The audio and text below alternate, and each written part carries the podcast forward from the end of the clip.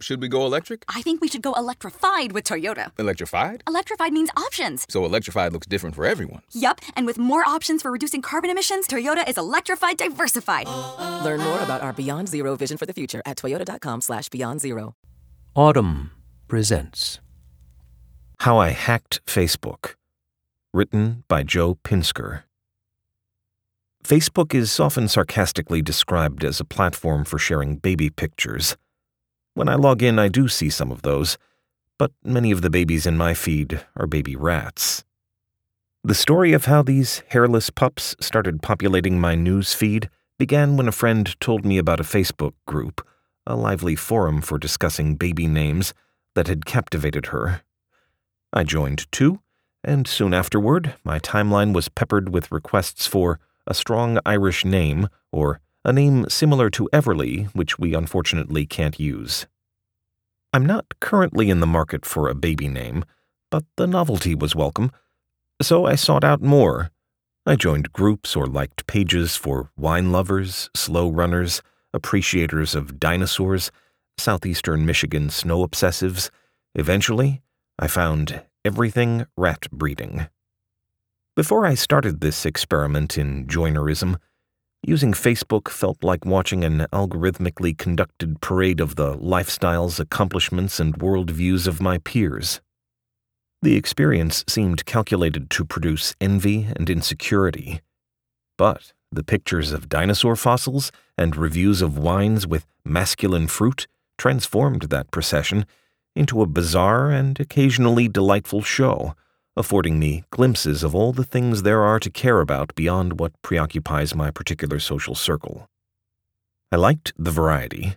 It made browsing feel less competitive, and witnessing strangers go on about some mundane subject that mattered deeply to them was oddly engrossing. The new occupants of my newsfeed were giving me a break from personalization that I didn't know I needed.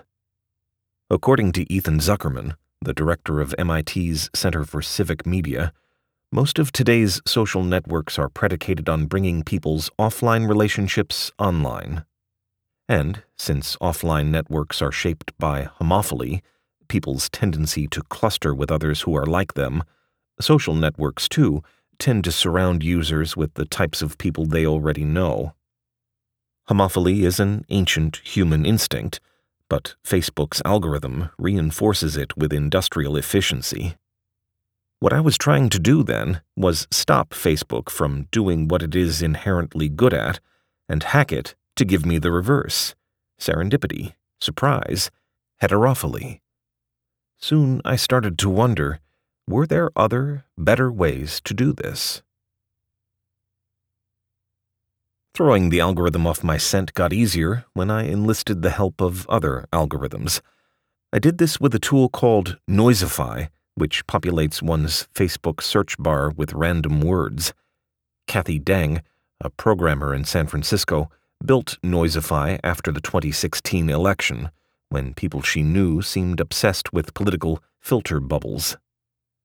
It feels very limiting to be like, the entire world exists on this axis of left versus right, she told me. The way I was seeing it was the world is so much richer than that. Installing Noisify supercharged my pursuit of novelty. The tool has directed me to corners of Facebook that feel like mini vacations from the usual onslaught of life updates and political news, pages devoted to intellectual property rights, items for sale in small town Maryland, and the apparently beloved 20th century organist Virgil Fox. This approach to browsing can work on other social media platforms too.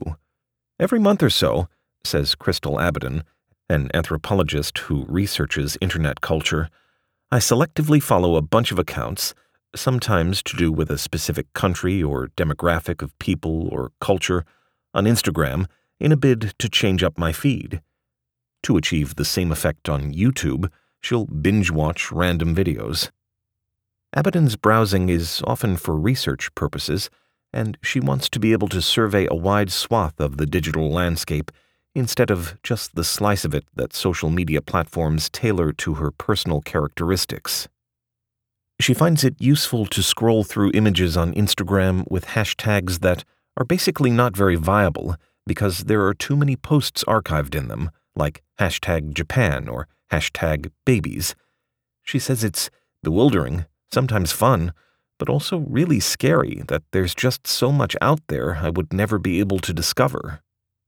Max Hawkins, a 28 year old programmer, elevated the goal of subverting algorithms to a way of life. After graduating from college in 2013 and getting a job at Google, Hawkins grew restless and sought ways to make his life more interesting. He built a tool that had Uber drop him off at random locations around the Bay Area. Then he built a tool that picked random publicly listed Facebook events for him to attend. Hawkins found the variety refreshing, and after two years, he left his job. Every few months, he let a computer pick the city he would live in based on airfare, cost of living estimates, and his projected income as a freelance programmer. He tried listening to music picked randomly by Spotify, wearing clothes bought randomly on Amazon, growing out random styles of facial hair, and arranging phone calls with friends on randomly selected topics. Hawkins even chose to get a random tattoo based on a random image search. His commitment to the experiment was steadfast and somewhat terrifying. I was really worried it was going to be anime porn or something, he said, and I'd be stuck with it for the rest of my life. But the computer's selection was an abstract illustration of a parent and child. I super lucked out, he said. Other outcomes of his experiments were perhaps inevitably less positive, like the time the computer told him to grow a soul patch. Hawkins was living out a sort of algorithmic jujitsu, using his own code to redirect recommendation engines toward the unexpected. The nice thing about randomness is that it can give you something that is completely outside of what you would even imagine, he told me. And one place that computers can benefit us is that they have such a wider range of things that they can be aware of. Unlike Hawkins, I couldn't fathom letting randomness rule my life. But when he put it like that, I felt a bit sad. In the greater scheme of things, so little computing power is harnessed to promote variety, and so much is channeled toward predictability. Facebook's algorithm didn't seem to know what to make of my newfound penchant for randomness. Once, I joined a group for Python fanatics, and Facebook recommended that I check out Reptile Connection. I joined Dinosaurs, and the site suggested Paleo World. At times, my quest felt like pushing together two magnets of the same charge. I sought something different, but was steered toward more of what I'd already seen. Facebook, Instagram, and other personalized platforms simply aren't built for what Deng, Abidin, Hawkins, and I were doing. Their business model, targeting advertisements based on users' demonstrated preferences, depends on anticipating what will be relevant to people and using that information to entice them to buy products and services. Showcasing random interests wouldn't serve that goal. The web hasn't always been structured like this. In the 1980s and 90s, Zuckerman told me, before platforms like MySpace and Friendster began to map the internet around our pre existing social lives, networks were usually organized by topic, with no algorithm steering you to what it thought you'd like. This older internet, he noted, was homophilous as well, with a highly educated, demographically narrow user base but it was typical, say, for three cat lovers to have a conversation across three different continents. People frequently had meaningful interactions with strangers. Across today's major platforms, Reddit seems like the most direct heir to these early internet networks, oriented as it is toward serendipitous and surprising niches. Facebook's groups seem like a throwback in that sense, too. Jennifer Dulski, the head of Facebook Groups, told me when people join groups and they meet other people who care about the same things that they do, maybe they live in the same neighborhood, or they're both military parents, or they both love mountain climbing, or they both own a corgi, the list goes on. It's like they're finding their hidden soulmates. Every time I joined a group, however, Facebook inferred that my new groupmates were people like me, that I shared their interests, in other words, rather than being interested in them precisely because I do not. Even in its groups, Facebook is not designed to expand your social horizons. As Zuckerman noted, it's designed to surface things that are relevant to you and your offline peers. Groups are just another way of signaling what those things might be. The more one pushes back against personalization, the closer one gets to Max Hawkins's unfiltered, randomized extreme, and all the delight, danger, and drudgery it entails. This can be inefficient and exhausting. There's a reason Chat Roulette, the video chat app that connects users to random strangers, doesn't have the same market share as Skype. My fellow serendipity seekers had started to feel that exhaustion, it turns out, before I even met them.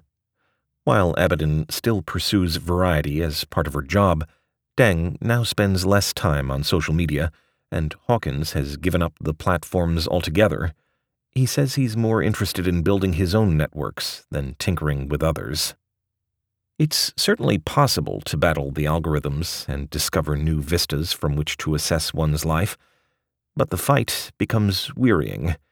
After a while, the baby rats start to look like, well, baby rats. If you enjoyed this production, find the best long form articles read aloud in the Audm app, available now for iPhone.